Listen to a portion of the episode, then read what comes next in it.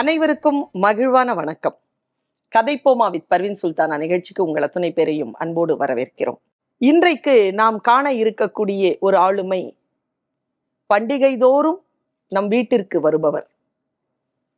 கோயில் திருவிழாக்கள், கல்லூரி திருவிழாக்கள் இருந்தாலும் அவரை பார்க்கவும் அவரை கேட்கவும் வாய்ப்புகள் அதிகம். அவருடைய குரல் கேட்காத அரங்கம் இல்லை என்கின்ற நிலையில் தமிழ் பேசும் மக்கள் வாழ்கின்ற இடமெல்லாம் பயணம் செய்து தன் பேச்சாற்றலால் தன்னை ஒரு முழு ஆளுமையாக நிலைநிறுத்தி கொண்டிருக்கக்கூடிய ஒரு பெருந்தகையைத்தான் இன்றைக்கு சந்திக்க போகிறோம். திரு பேராசிரியர் முனைவர் கு ஞான சம்பந்தம் அவர்கள். ஐயா வணக்கம். வணக்கம். வணக்கங்க. நேரடி என்னதான் சொன்னீங்களா? ஆமா, நான் யாரையோ பேசிட்டு நானும் கேட்டுருக்கேன் ஆர்வமா. சரி ப்ரொஃபசர், எங்கிருந்து உங்களுடைய பேச்சுக்கான பருக்கைகளை எங்கிருந்து எடுக்கிறீங்க நீங்க? இப்போ இன்னைக்கு இருக்கக்கூடியவங்க எல்லாம் உங்களுடைய பேச்சுல இருந்து எடுக்கிறாங்கிறாங்க. உங்களுக்கான அந்த சோர்ஸ் என்னது? எதுல இருந்து நீங்க எடுக்கிறீங்க? அதுக்கு காரணம் அவர் எழுத்தாளர் சுஜாதா எனக்கு ரொம்ப நெருங்கிய நண்பர். அவர் சொல்லுவார், இந்த நியரஸ்ட் ட்ரூத் அப்படின்னு ஒன்று சொல்லுவார். சரி, உண்மைக்கு மிக அருகில் இருக்கக்கூடிய ஒரு விஷயம் எப்பவுமே நல்லா இருக்கும். எனக்கான களம் மற்றவங்களுக்கு கிடைச்சிருக்கதான் நான் நினைக்கவே இல்லை. என்னன்னா, கிராமம், விவசாயம், அம்மா இறந்து போனதுனால சமையல், கல்லூரிக்கு போறதுனால ரயில் பயணம், செகண்ட் ஷோ சினிமா போறதுக்காக சைக்கிள் எடுத்துக்கிட்டு ஒரே சைக்கிள்ல 3 பேர் 4 பேர் போற வழி பூரா பேயை தவிர வேறு எதுவும் துணைக்கு இருக்காது.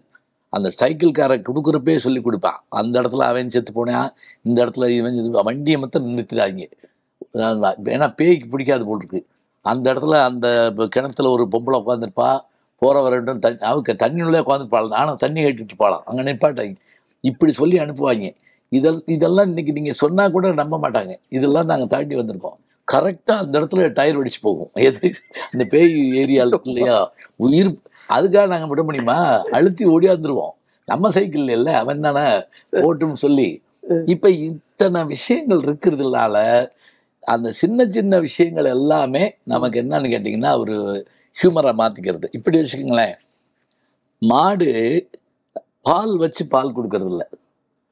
மாடு திங்கிறது பூராமே பாலுக்கு சம்மந்தம் இல்லாத புல், வைக்கோல், புண்ணாக்கு, என்னென்னமோ திங்குது. ஆனால் அது பாலாக வருது. இதுதான் எனக்கு கஷ்டம், எரிச்சல், பயணம், எதுவும் இல்லாதது. இதெல்லாம் சேர்ந்து அது ஹியூமராக மாறிக்கிறது. நீங்கள் ரொம்ப சீரியஸான ஆளாக, ரொம்ப இயற்கையிலேயே ரொம்ப ஜாலியான ஆளா சார்? என்னுடைய நண்பர் கமல்ஹாசன் சொல்கிற மாதிரி இவர் என்னைய சொல்வார், இவர் இவங்கெல்லாம் ரொம்ப கோபமான ஆட்கள், அந்த கோபத்தை வேற வகையாக வெளிக்காட்டுவாங்க அப்படிம்பாங்க. அதான் ஹியூமர் அப்படிங்கிறது. அதாவது ஹியூமர்னா நேரடியாக ஹியூமர் இல்லை, இந்த கோபத்துக்கான வெளிப்பாடு தான் ஹியூமர் அப்படிப்பாங்க. அதனால கோபமெல்லாம் கட்டாயமாக இருக்கும். எதுக்கு கோபப்படுவீங்க? எதுக்குன்னா, இப்போ நம்ம பட்டிமன்றத்தில் மேடையில் பேசுகிறோம்னு வச்சுக்கோங்களேன், யாராவது உளறிட்டா எனக்கு பயங்கர கோபம் வந்துடும். நிறுத்து நிறுத்து நிறுத்து அப்படின்னு சொல்லி அந்த உச்சத்துக்கு போயிடுவேன் நான். அது அந்த பெல்லெல்லாம் அடிச்சு பார்ப்பேன், இல்லைன்னா பெல்லாலையும் அடிச்சு பார்ப்போங்கிற அளவுக்கு வந்துடும். அது என்னன்னு கேட்டால், அவங்க தப்பாக ஒன்று ப்ரெசென்ட் பண்ணுற போது நமக்கு அந்த மாதிரி ஒரு கோபம் வந்துடும். உங்களால் அறியாமையை ஏற்றுக்கவே முடியாது. இல்லை இல்லை முடியாது. ஏன்னா அறியாமையை அவங்க வச்சுக்கிட்டோம், அவங்க சொத்து, அதை பரப்பக்கூடாது. அது நான் ரொம்ப முக்கியமாக தான் இருப்பேன். அது எங்கள் அப்பாட்ட நான் வாங்கிட்டு குணம், எது கிடைக்குதோ அதை வச்சு எரிஞ்சிடுவார். ஆமாம், ஒரு தடவை நான் ஸ்கூலில் 7ஆம் கிளாஸ் படிக்கிறப்ப நினைக்கிறேன், எங்கள் அப்பா தான் கிளாஸ் வாத்தியார். ஒரு திருவிழா, எங்கள் அப்பா தான் வாத்தியார். ஐயோ, அதுவே எங்கள் அப்பாட்ட தான் படித்தேன் நான். அதனால என்ன லாபம்னா, வீட்லேயும் படிக்கலாம், ஸ்கூல்லேயும் படிக்கலாம். வீட்லேயும் அடிப்பார், ஸ்கூல்லேயும் அடிப்பார். ஸ்கூலில் எப்படி அடிப்பாருன்னு சொல்கிறேன் பாருங்க. ஒரு திருக்குறளை வாசிச்சு சொன்னார், நான் அதை எந்திரிச்சு வாசித்தேன்.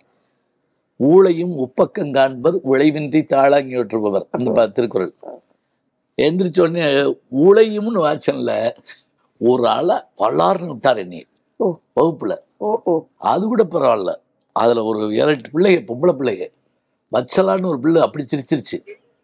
இன்னைக்கு எனக்கு நீங்க என்னமோ புத்தகத்தை ஞாபகிச்சிருக்கீங்கிறீங்க, 7ஆவது படிக்கிறப்ப அந்த அடிச்சு எனக்கு என்னன்னா சிரிச்சிருச்சுகளே அப்படின்னு வழிதான்.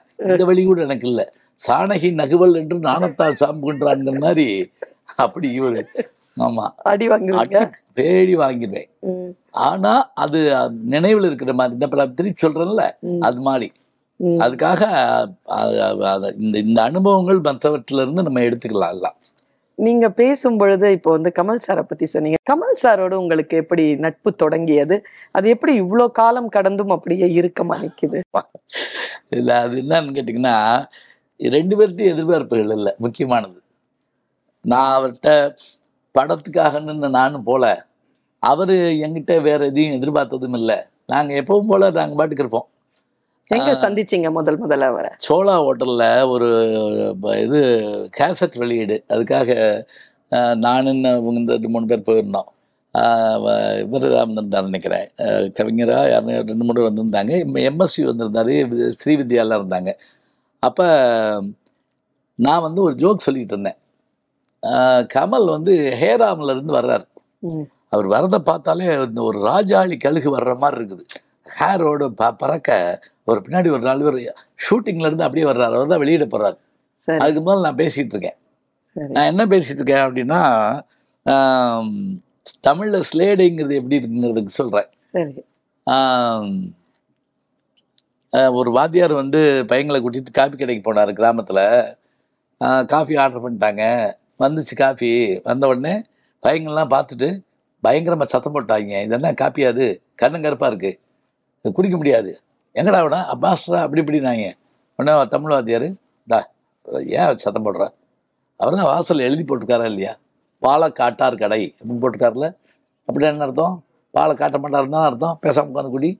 சொன்ன உடனே பயங்கரமாக எல்லாம் இருக்குது சிரிக்க. முன்னாடி உட்காந்துருந்த எம்எஸ் விஸ்வநாதன் எந்திரிச்சு எழுதடி சிரிக்கிறாரு. சரி, இதை கேட்டுக்கிட்டே வந்த கமல் வந்து ஒரு உள்வாங்கிட்டார்.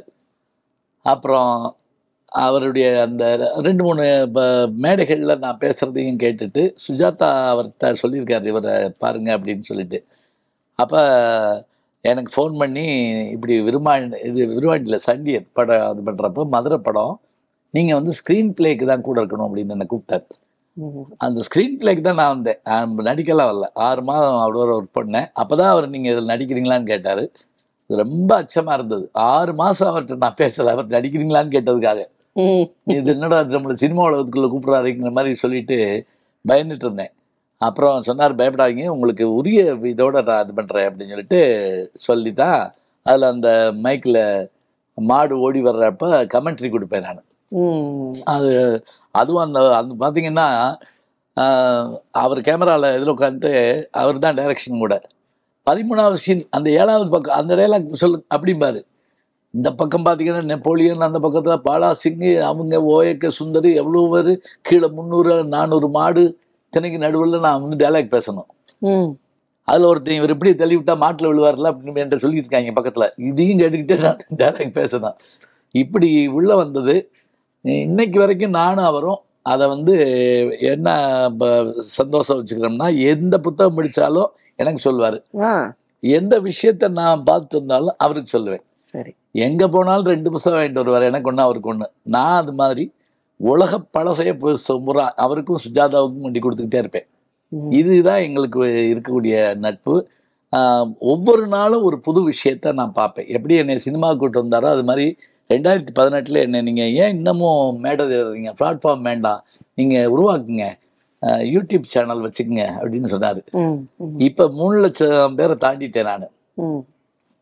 அதுக்கு பிறகு அவர்கிட்ட போய் போன வாரம் அவர் அமெரிக்கா போறதுக்குள்ள 3 லட்சம் வந்துட்டேன், ஒரு பேட்டி கொடுங்க அப்படின்னு கேட்டேன். அதுல 1.5 லட்சம் எனக்குன்னாரு. ரைட் அப்படின்ட்டு ஒரு அருமையான ஒரு வாழ்த்தும் பேட்டியும் கொடுத்துருக்காரு. அது என்னுடைய இதுல வந்திருக்கு. இப்ப எனக்கு என்ன ஒரு கேள்வி உங்ககிட்டனா, இந்த துறைக்குள்ள நீங்க வரும் பொழுது, ஒவ்வொரு துறையாக மாறும் பொழுது இன்னொரு துறையையும் விடாமல் பிடித்து கொண்டு அதனுடைய உச்சங்களையும் பார்த்துக்கிட்டே இருக்கீங்களா? அது சாத்தியம் ஆகுதா உங்களுக்கு? இல்லை, ஆகுது. அதுக்கு காரணம் கடுமையா 18 மணி நேரம் 19 மணி நேரம்லாம் நான் உழைக்கிற ஒரு இது வந்துடும். இப்போ நான் சில சீரியல்லையும் நடிச்சிருக்கேன், நீங்கள் நம்ப முடியாது. சரவணன் மீனாட்சி, தமிழ் செல்வி, திருமதி ஹிட்லர், இப்போ கூட ஒரு சீரியல் பண்ணிக்கிட்டு இருக்கேன். இதெல்லாம் உங்களுக்கு வந்து 12 மணி நேரத்தையும் தாண்டி வேலை இருக்கும். அப்படியும் வேலை பார்த்துட்டு மறுநாள் அடுத்த வேலைக்கு போயிட்டு இன்னொரு வேலைக்கு ஓடிட்டு அப்படிங்கிற ஒரு ஓட்டம் இருந்துக்கிட்டே இருக்கும். கல்லூரியில் வேலை செய்து கொண்டே இருக்கும் பொழுது மேடைகளை வந்து எப்படி சமாளிச்சீங்க? நிர்வாகம் அது அது காரணம் எங்கள் சேர்மன் இப்போ சமீபத்தை தவறி போயிட்டாங்க, கரும்புத்து கண்ணனையா அவர்கள். அவங்ககிட்ட நான் அந்த சினிமாவுக்கு போய் அனுமதி கேட்குறப்ப கூட, ஏன்னா அவங்ககிட்ட அனுமதி வாங்க போக முடியாது, ரொம்ப அழகாக சொன்னார்.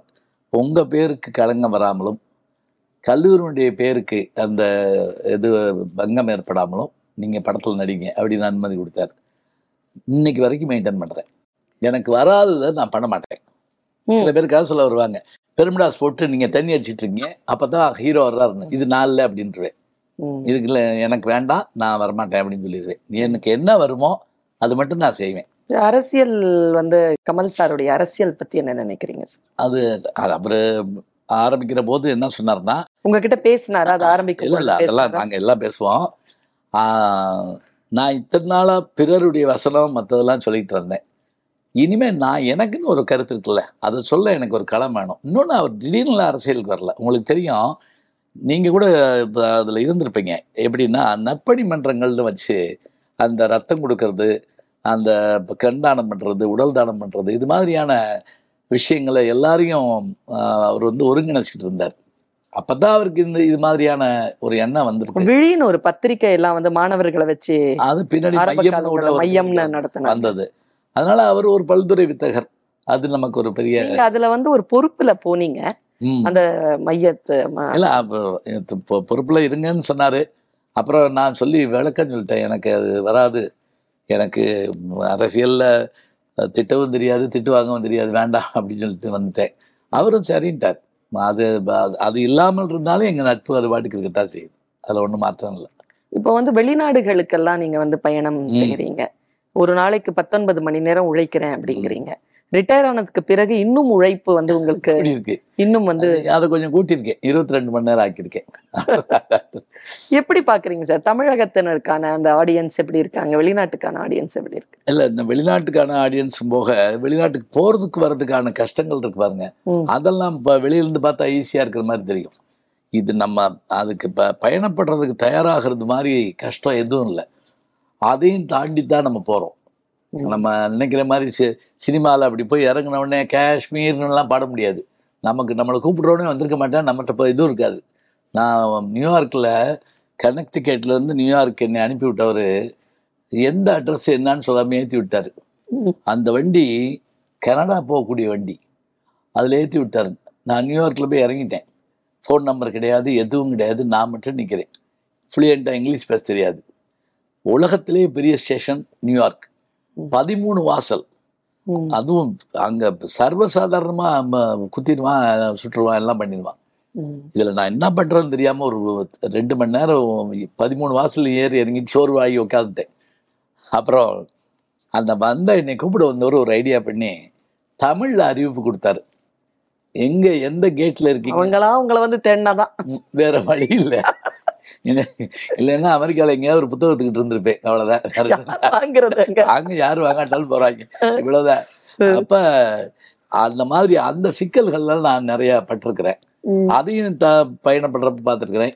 இன்னும் கூட நீங்கள் பார்த்தீங்கன்னா, எங்கள் காலேஜ் வந்து 2000க்கு பிறகு ஷிஃப்ட் சிஸ்டம், காலையில் 8:30 to 1:40, அப்புறம் மத்தியானம் ஒன்றும் வேண்டியதில்லை. இப்போ நான் வந்து காலையில் கிளாஸ் எடுத்துக்கிட்டு இருப்பேன், 2:15 ஃப்ளைட்டு, 1:30 இது பண்ணிவிட்டு போர்டிங் பாஸ் வாங்க சொல்லி போராளி படம் ஷூட்டிங்க்கு குரோம்பேட்டைக்கு வருவேன். நைட்டெல்லாம் ஷூட் முடிச்சுட்டு காலையில் 4:15 ஃப்ளைட்டு ஓடி போய் ஏர்போர்ட்டில் உட்காந்து 6:15 ஃப்ளைட்டை பிடிச்சி 8:15 இறங்கி கையெழுத்து போட்டு போயிட்டு ஒரு வாரம் சேர்ந்த மாதிரி கிளாஸ் எடுத்துக்கிட்டு இருக்கப்போ இங்கே வரணும். இங்கே வர்றப்ப இவங்களுக்கு நான் கிளாஸ் எடுக்கிறேன்னு தெரியாது, கிளாஸில் இருக்கவனுக்கு நான் இப்போ ஷூட்டிங் போகிறேன்னு தெரியாது. ஏமாத்திட்டுலாம் போகல, எனக்குள்ள அது அடுத்த வேலைக்கான ஒரு விஷயத்துல இருந்துகிட்டே இருப்பேன். அதான் இப்போ நீங்க வந்து இப்போ இந்த பேட்டியிலேயே கமல் சார் வந்து ஒரு என்ட்ரி கொடுத்தாரு, அவர் வந்து அந்த தலைவிரி சிட் அப்படி வந்தது, ஒரு ராஜாளி பறந்து வந்த சொன்னீங்க இல்லையா, அவருடைய நெருக்கமான ரொம்ப நெருக்கமா அவரை பார்த்துட்டு இருக்கக்கூடிய ஒரு நபரா, அவருடைய அரசியலில் உங்களுக்கு பிடித்தது எது, நீங்க இதை தவிர்க்கலாமேன்னு சொல்லிட்டு அவர்கிட்ட நீங்க சொல்றது எது? இல்லை, நான் தவிர்க்கலாமேன்னு சொல்ல மாட்டேன், ஏன்னா நான் அப்படி பழகிறது இல்லை. ஏன்னா அவங்களுடைய அவங்ககிட்ட ஒரு எல்லை இருக்கு, அகலாது அணுகாது தீக்காய்வார் போல நம்ம திருக்குறள் மாதிரி தான். அதனால அவருடைய விருப்பம் அவருடைய எண்ணங்கள் வேற. நாங்க பேசிக்கிட்டா பெரும்பாலும் சினிமா பற்றி பேசுவோம், இல்லைன்னா புத்தகம் பற்றி. அவருடைய அரசியல் இலக்கை அவர் அடையுறதிலிருந்து கொஞ்சம் இந்த பக்கம் அந்த பக்கமாக இருக்கிறது. அதை பற்றி உங்கள் கருத்து? நான் அது கவலையப்படுறதில்லை. நாங்கள் ஃபோன் பேசினா நாங்கள் பொதுவாக தான் பேசுவோம். அதனால நான் பழைய படங்களை பற்றி பேசுவேன்.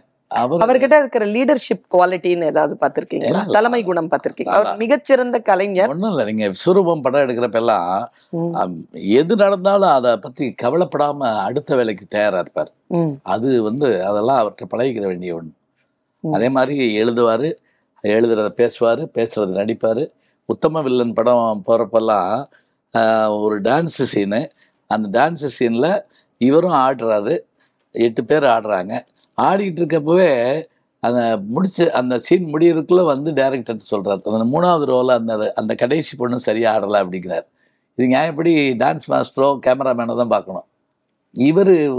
இவர் தான் ஆக்ட் பண்ணுறாரு, ஆனாலும் அதை பார்த்து வச்சிடறாரு. அதெல்லாம் சாதாரணமாக செய்ய முடியாது. ஒரு நேரத்தில் அஸ்தாவதானம்ங்கிற அளவுக்கான ஆற்றல் அவர்கிட்ட உண்டு. இப்போ நீங்கள் இந்த பேட்டியில் சொல்லிட்டு இருக்கும் பொழுதே 90களில் யாரும் யோசிக்காத அளவுக்கு நான் கேசட் போட்டேன், அதுக்கப்புறமா அடுத்தடுத்த கட்டத்தில் ஒரு ஸ்ட்ராட்டஜி அப்படிங்கிற ஒரு ஊதி நான் உங்களுக்கு சொல்லலை. கையெழுத்து பத்திரிகை நடத்துவேன். அதே மாதிரி காலேஜ் பத்திரிகையில் 8 வருஷம் நான் தான் பத்திரிகை ஆசிரியர். அப்போதான் சிம்பு தேவன்லாம் உள்ளே கொண்டு வந்தேன். நான் இன்னைக்கும் எனக்கு பத்திரிகைக்கு லேஅவுட் தெரியும், அதனுடைய அந்த தலைப்பு எப்படி போடணும்னு தெரியும். இப்போ ஒரு பத்திரிகை நடத்த சொன்னீங்கன்னா அதில் உட்காந்து ஒழுங்காக எல்லாம் பார்த்து பத்திரிகையை வெளிக்க வந்துடுவேன், படிக்கிற மாதிரி சுவாரஸ்யமாக்கிடுவேன். ஏன்னா 16 பக்கம் இருக்கக்கூடிய பத்திரிகையினுடைய எல்லாத்தையும் இந்த அதில் இருக்கக்கூடிய பில்லட்ஸ் அது பூராமே நானே பண்ணுவேன். இந்த இடத்த இது விட்டுறக்கூடாது, இது ஒரு ஜோக் போடலாம், இன்னொரு கவிதை போடலாம் அப்படிங்கிற அளவுக்கு வச்சுருப்பேன். அந்த ஒரு பிடிச்ச ஒரு வேலை அது. இப்போ நீங்கள் புதுசாக இப்போ என்ன டெக்னாலஜி இருக்கோ இல்லை என்ன ஒரு மக்கள் வரைக்கும் கொண்டு போய் சேரக்கூடிய சாதனம் என்ன இருக்கோ அந்த சாதனத்துக்குள்ளே நீங்கள் உங்களை செலுத்திக்கிட்டே வரீங்க. இப்போ சமீபத்தில் யூடியூப் சேனலையும் ஆரம்பிச்சிருக்கிறது. இப்போ சொன்னீங்க அதில் பல்வேறு விதமான சப்ஜெக்டை நீங்கள் பேசுறீங்க. சாப்பாடு முதற்கொண்டு, சினிமா முதற்கொண்டு, சந்திராயன் முதற்கொண்டு எல்லா விஷயத்தையும் நீங்கள் பேசுறீங்க. இந்த ஒரு ஃபாரம் எதுக்கு? ஏற்கனவே நீங்கள் ரொம்ப எஸ்டாப்ளிஷ்டான ஒரு ஸ்பீக்கராக இருக்கிறீங்க, மறுபடியும் இந்த ஒரு துறைக்குள்ளே போய் இதெல்லாம் செய்யணும் அவ்வளோ நேரம் இல்லைன்னு சொல்கிறீங்க. எப்படி இது சாத்தியமாகுது? அதுக்கு ஒரு காரணம் சொல்கிறேன் பாருங்க. ஒரு 3 பேர் நல்லா யோசிச்சுங்க. ஒருத்தர் யாருன்னு கேட்டீங்கன்னா பரமசிவன், தோப்பா, ஒரு வெர்சடைல் ஜீனியஸ். பெரியாரையும் பேசுவார், பெரியாழ்வாரையும் பேசுவார். அவர் சுஜாதா, ஆழ்வார்கள் எழுதுவார், அணுசக்தியும் எழுதுவார். கமல். இந்த 3 பேரும் எனக்கு ரொம்ப க்ளோஸ். இன்னும் சொல்லப்போனால் தோப்பா 86லேருந்து 98 வரைக்கும் 12 வருஷம் நானும் ஒரு ஒன்றா வேலை பார்த்தோம். அவர் எனக்கு வாத்தியார் இல்லை, ஆனால் நானும் ஒரு அன்பே சிவ மாதிரி பேசிட்டு போயிட்டு இருப்போம். சுத்தமாக கடவுளை பற்றி அவருக்கு எந்த நம்பிக்கையும் கிடையாது. நான் கடவுள் இல்லாமல் ஒரு நிமிஷம் நான் இருக்க முடியாது, இந்த 2 பேரும் இப்படியே அலைவோம். அப்படி நாங்கள் அலைஞ்ச போது தான் எங்களுக்குள்ள எப்படின்னு கேட்டால், ஒரு தடவை நான் ஒரு கோயிலுக்குள்ளே போயிட்டு வந்தேன். அவர் வெளியே நெசில் வச்சுட்டு இருந்தார். உள்ளே போய் சாமி கும்பிட்டு வந்தேன். போகாதீங்களாம் சொல்ல மாட்டார். நானும் போயிட்டு வந்து அவர்கிட்ட அதை பற்றி பேச மாட்டேன். சாமி கும்பிட்டிங்களா? முருகன், ஆமாம் இப்போ கும்பிட்டேன். கீழே ஒரு கல்வெட்டு இருந்துச்சு பார்த்தீங்களான்னாரு. இல்லையே பார்க்கலையே அப்படின்னேன்.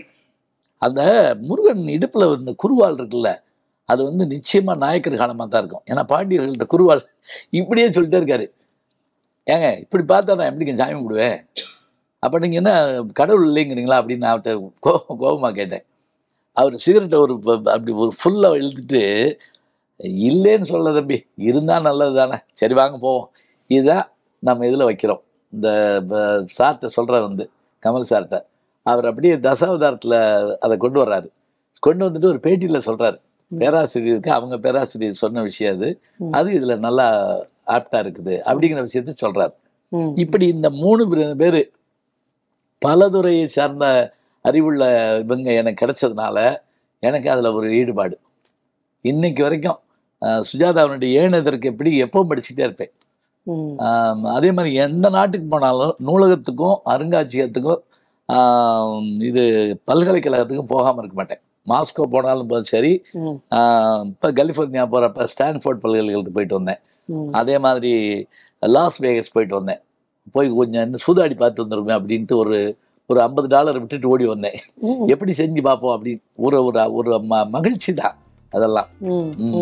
மகாபாரதம் பேசுறேன், எங்க அப்பாட்ட படிச்சிருக்கேன். 18 நாள் பேசினாலும் சொன்னாலும் பேசுவேன். ராமாயணம் பேசுறேன், பெரிய புராணம் பேசுறேன்னு சொல்லுவேன். ஜோக் சொல்லுங்க சார் அப்படின்னு சொல்லுவாங்க.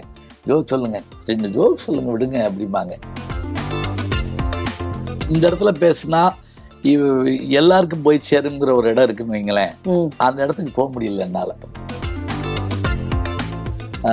கலைஞர் பேச்சுக்கு சைக்கிள் எடுத்து போய் கேட்டு வந்திருக்கேன்.